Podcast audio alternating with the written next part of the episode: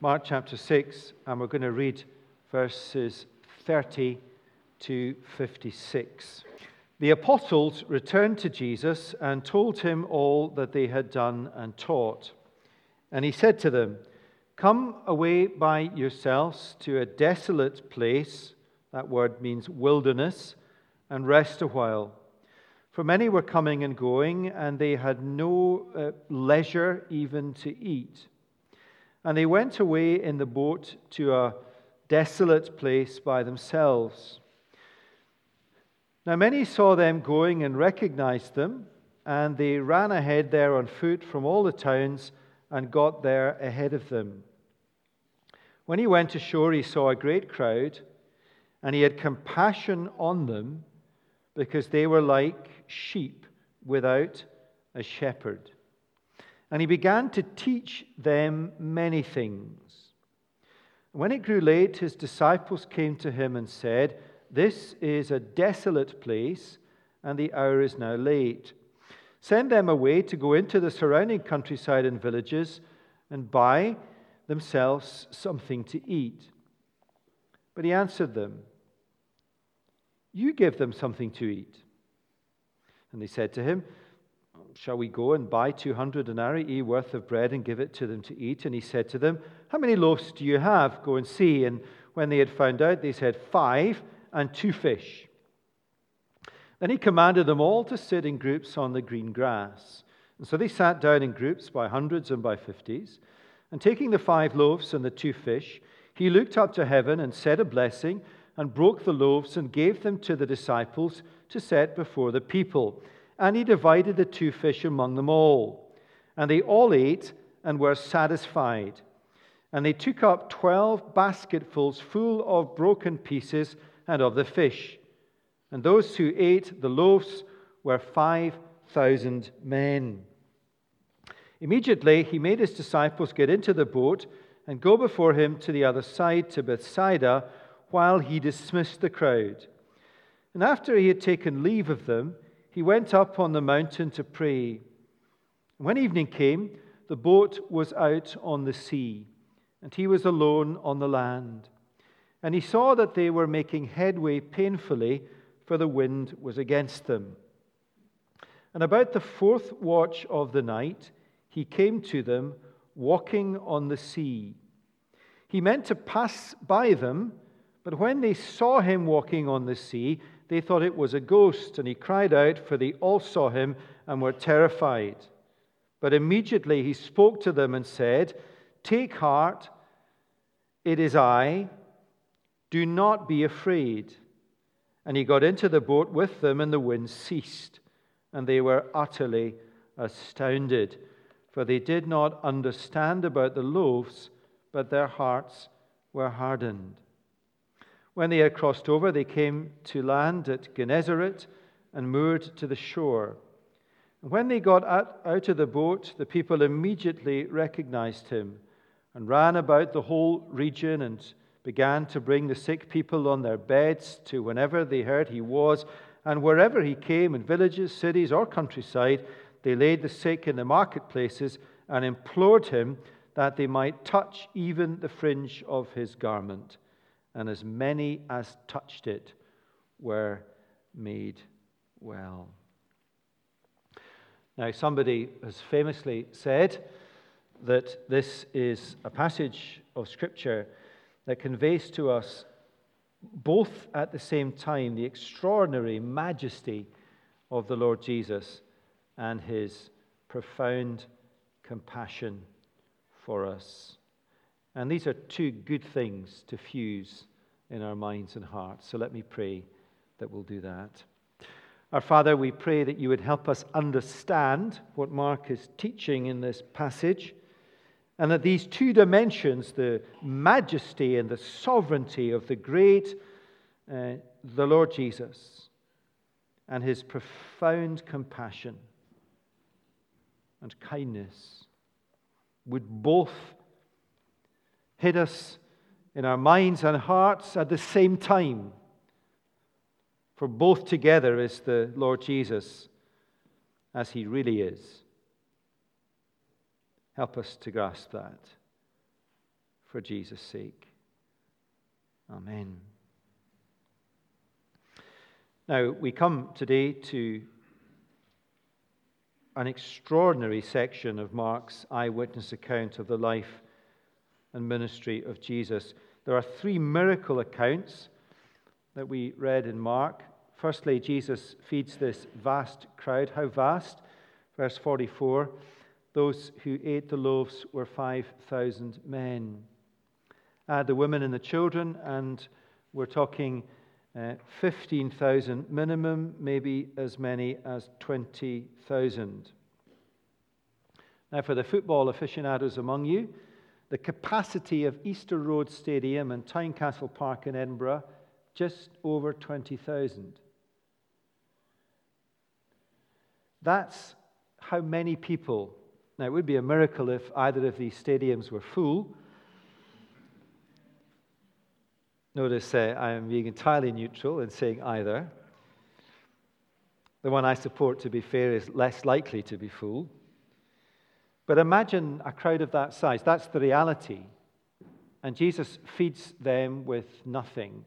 Now, it's high stakes, this miracle for Christian faith. You, you only have two conclusions, really. There's no kind of middle ground that this was, in fact, an extraordinary miracle of generosity. You know, think of the football analogy. 20 people went and bought a pie at half time and they shared it with all 20,000. I mean, that's just is nonsense. It's either true or it's made up. It's either factually true or it's just a faith story. And that really is high stakes for Christianity. Because if this is a made up faith story, well, what confidence do we have that the resurrection is not a made up faith story? Christians believe, based on the evidence that Mark records, we may find it hard to get our heads around how this can happen. It's not natural, it's supernatural.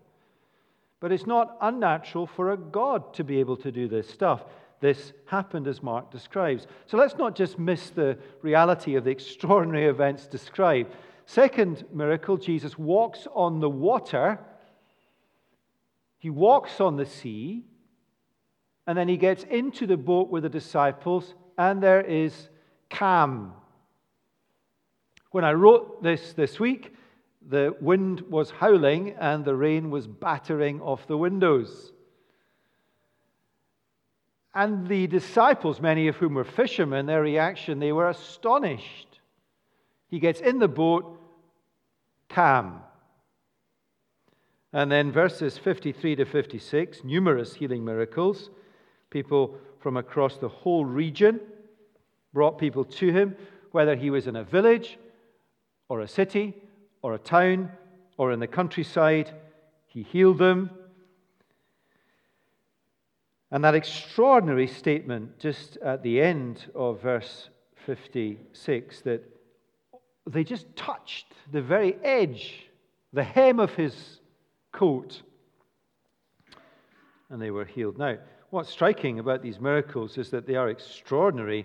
What is also striking is just how uh, matter of fact, without exaggeration nor emotion, Mark records these miracles.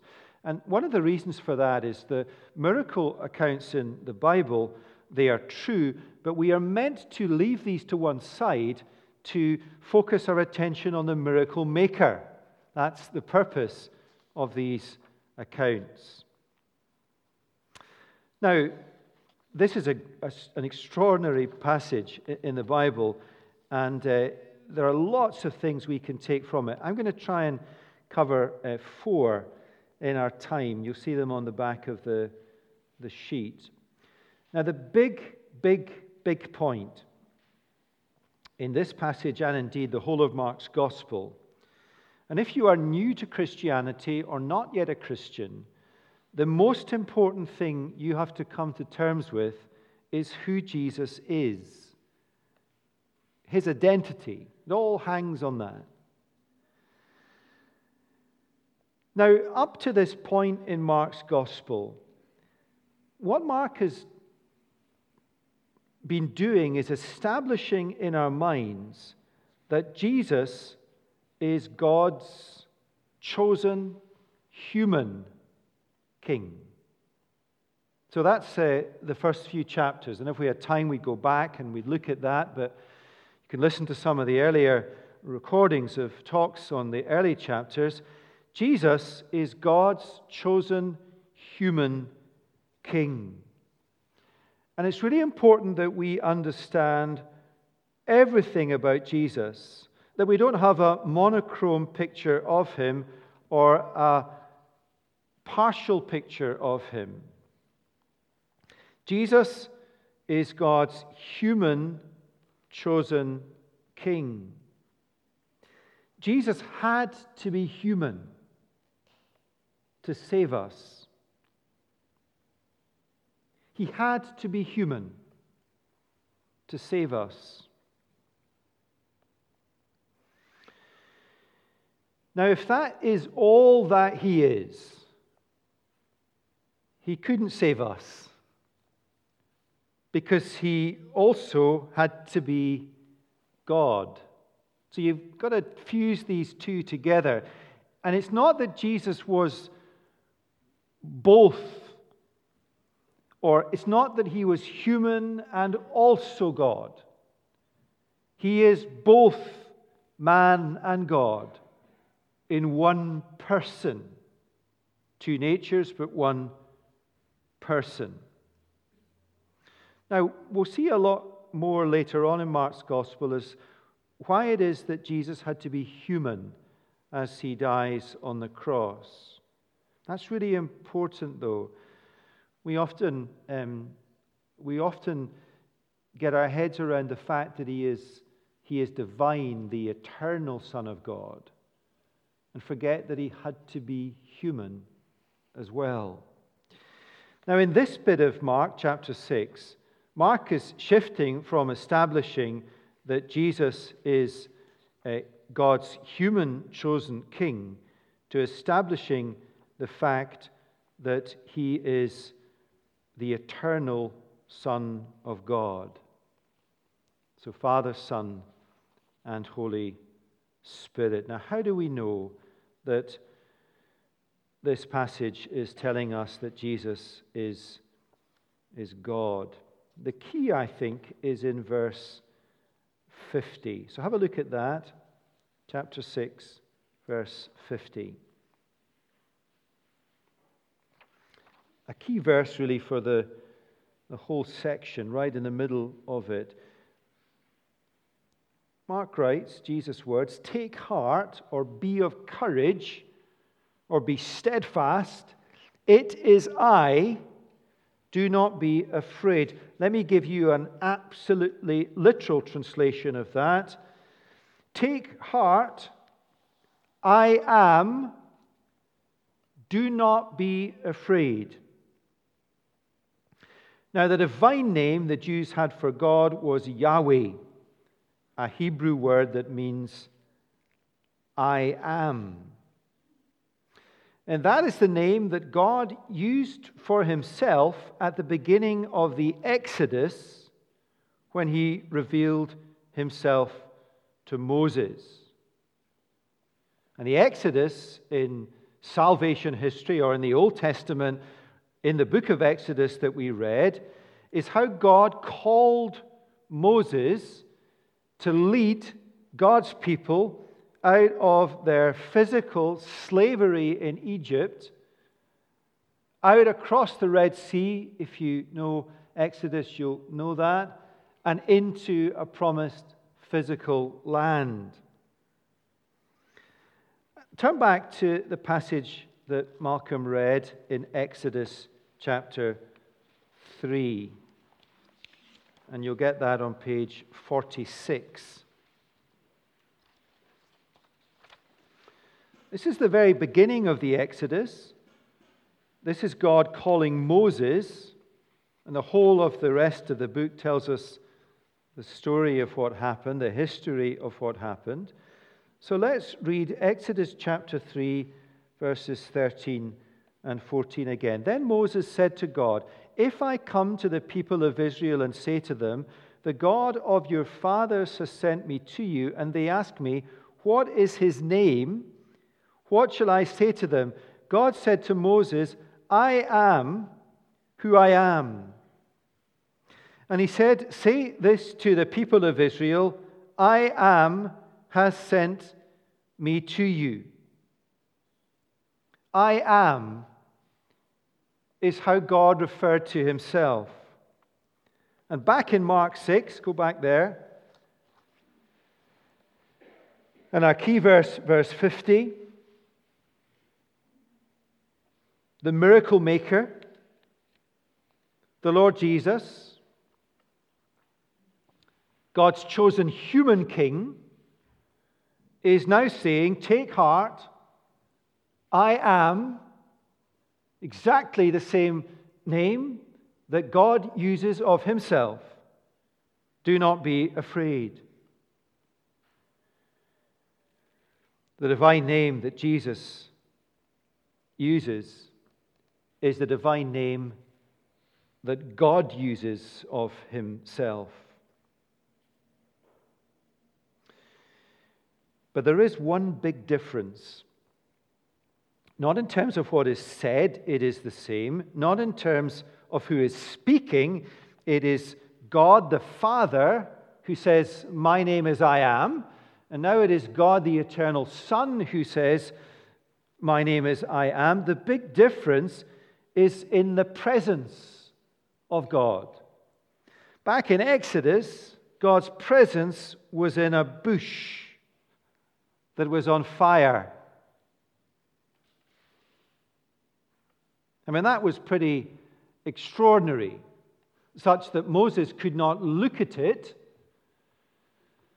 out of fear of the Lord, and he could not stand near it because he was on holy ground. But now in the Gospels, at this point in salvation history, the presence of God is in the person of Jesus. God with us in the person of Jesus. Now, these chapters in Mark open our eyes to see who the Lord Jesus truly is. He is, in the early chapters of Mark, God's chosen human king. He is a man. But now, here in these extraordinary miracle accounts, he is telling us, and the evidence before our eyes is that he performs these creation miracles. think back to chapter 4 and 5, these extraordinary miracles where he calmed a, another storm, when he healed a demon possessed man, when he cured an incurable illness and raised extraordinarily a dead child to life. And how did he do it? He said, Let there be. He spoke a word like God at creation. And now, here in Mark 6, the man before our eyes, based on the evidence before our eyes written by people who were there and saw these things, is that this man, Jesus, is Almighty God. And it's really important that we see just how, how awesome he is here. To think back to Moses in the Exodus, he could not look for fear of the Lord. He could not stand near because he was on holy ground. And here God is in the flesh of Christ. And we need to never diminish his majesty, his glory, and his awesome sovereignty in our minds. Later on in Mark in chapter 9, Jesus is transfigured. the, the human Christ, is seen to be the glory of God.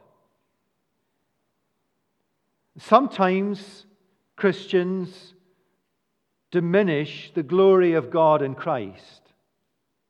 Other times, we just go there and forget the humanity and compassion and personal nature of God in Christ. Wonderfully, they are both there. Both there. And that makes the Jesus of our faith the most extraordinary Savior. So that's the first thing Mark does here. The second is that he clarifies Jesus' mission. What is Jesus' mission? What did he come to earth to do? What does he want to do in our lives? Well, we have seen in Mark that he has come to speak a message of forgiveness. Mark is clear that Jesus' primary purpose in coming is to speak a message of forgiveness and then to give his life as the means of that forgiveness. And that emphasis on speaking the words of Jesus. Some of you may have been at Events Week in Edinburgh the past week, and most of what was done, if not all of what was done, was speaking. But that's exactly how Jesus said we should communicate his message. So just look at verse 34 of chapter 6, this emphasis on speaking. When he went ashore, he saw a great crowd, and he had compassion on them because they were like sheep without a shepherd. Now, what happens when a sheep has no shepherd? The sheep doesn't get fed.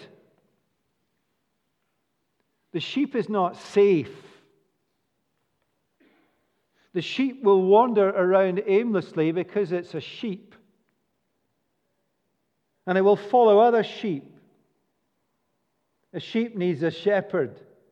And God's people needs a spiritual shepherd. Shepherd is used all through the Bible to mean leader or teacher.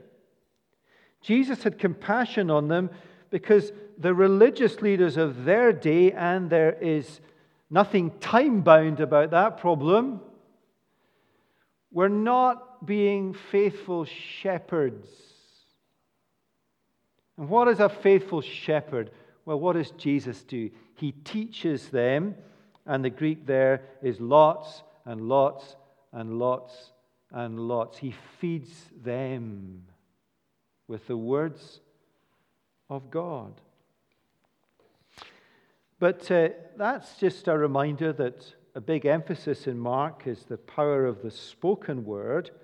But what Mark is doing primarily here in chapter 6, in terms of uh, clarifying Jesus' mission, is to amplify or expand on the content of the message. You know, it's very easy for us to hear Jesus died for our sins, or repent and believe, or your sins are forgiven, or that's the heart of the gospel. But it's easy for us to hear a phrase or a verse like that and think of it as some kind of simple statement that all it requires of me is faith, which is true. But you've got to think of forgiveness of sins as the most extraordinary movement from there to there. Far bigger than the power and commitment and faithfulness of God to get the people of God in the Exodus out of Egypt and all the way to the promised land. Forgiving our sins is a far greater miracle than the parting of the waters that allowed the people of God to cross the sea. And we've got to feel the extraordinary divine intervention in our lives when we hear a phrase like, Christ died for our sins. It took an enormous supernatural intervention with compassion from God. Now, what Mark is doing in this passage is he is he's getting us to recall in our minds the earlier Exodus event, the big event in the Old Testament. And he is saying in Jesus there is a new Exodus, a new movement from there to there. Not an exodus of slavery to freedom, but an exodus of unforgiven sin to forgiven sin. Not an exodus on the surface, but an exodus in the heart. Not an exodus that deals with the surface problem, but the real problem. From darkness to light, from hell to glory, from hopelessness to hope, from being under the judgment of God to being a child of God. Now, how do we know Mark 6 is a new Exodus? Well, let me point out some of the parallels, and between the services, some people give me a whole lot more. I'm going to give you one, two, three, four, five. I've got seven here. That's a perfect number. He says, I am. He uses the words of God at the beginning of the Exodus. He goes up on a mountain. Moses went up on a mountain to meet God. The crossing of the sea in the Exodus, the waters parted. They crossed the Red Sea to get to the other side. Here, Jesus walks across the sea. The disciples are in a storm. He calms the storm so they get to the other side. This feeding miracle takes place. Mark says it three times verse 31, verse 32, verse 35 in a desolate place wilderness, wilderness, wilderness. The people of God wandered in the wilderness on the way to the promised land for 40 years. In the wilderness, back in the Exodus, God provided every day bread from heaven, manna. Here, God provides bread from heaven. This is no miracle of generosity from human to human. This is a miracle of generosity from God to humanity. And there are many more parallels. Here's one little tiny detail. See if you think I'm making this up. Verse 39, just to hint I'm not. Then he commanded them all to sit down in groups on the green grass. Why the reference to green grass? Okay, here's option A because it was spring. How do you know it was spring? We don't know it was spring. That's just logical. And you've got to go to the Bible for the answer. Why does he talk about green grass in the wilderness? Because the prophet Ezekiel said that there would come a day when they will lie down and be fed in green grazing land. And when the Lord Jesus who is the only one who can truly sing the psalm that is so familiar to us. He will lead me in green pastures and by quiet waters.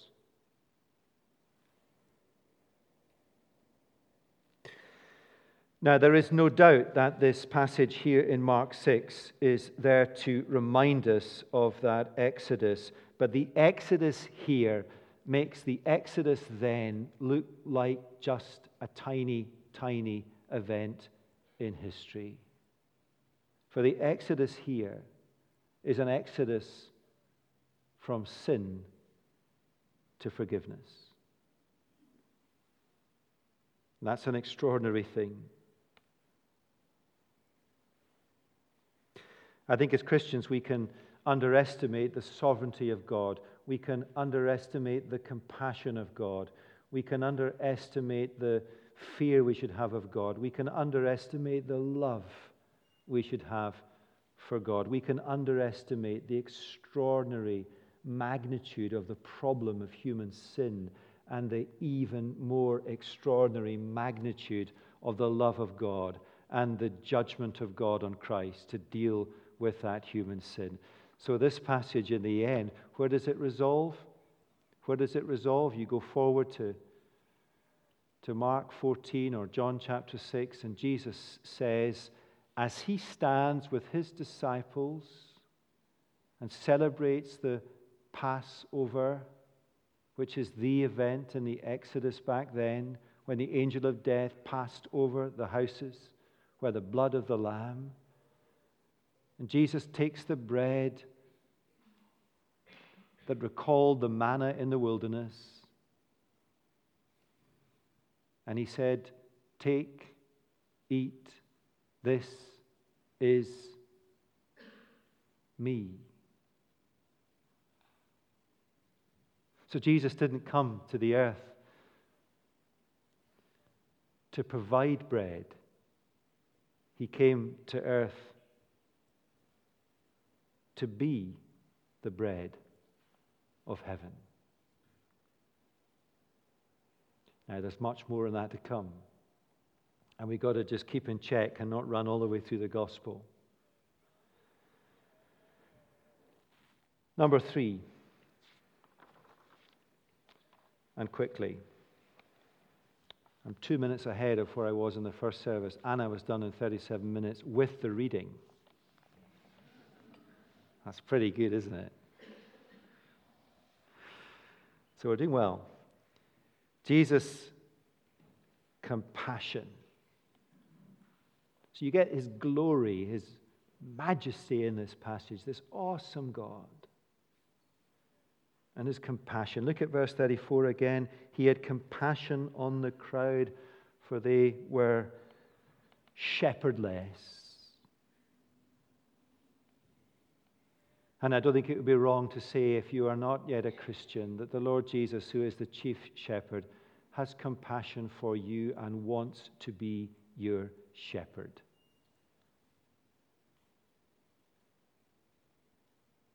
Verse 39 The green grass, I've already referred to this.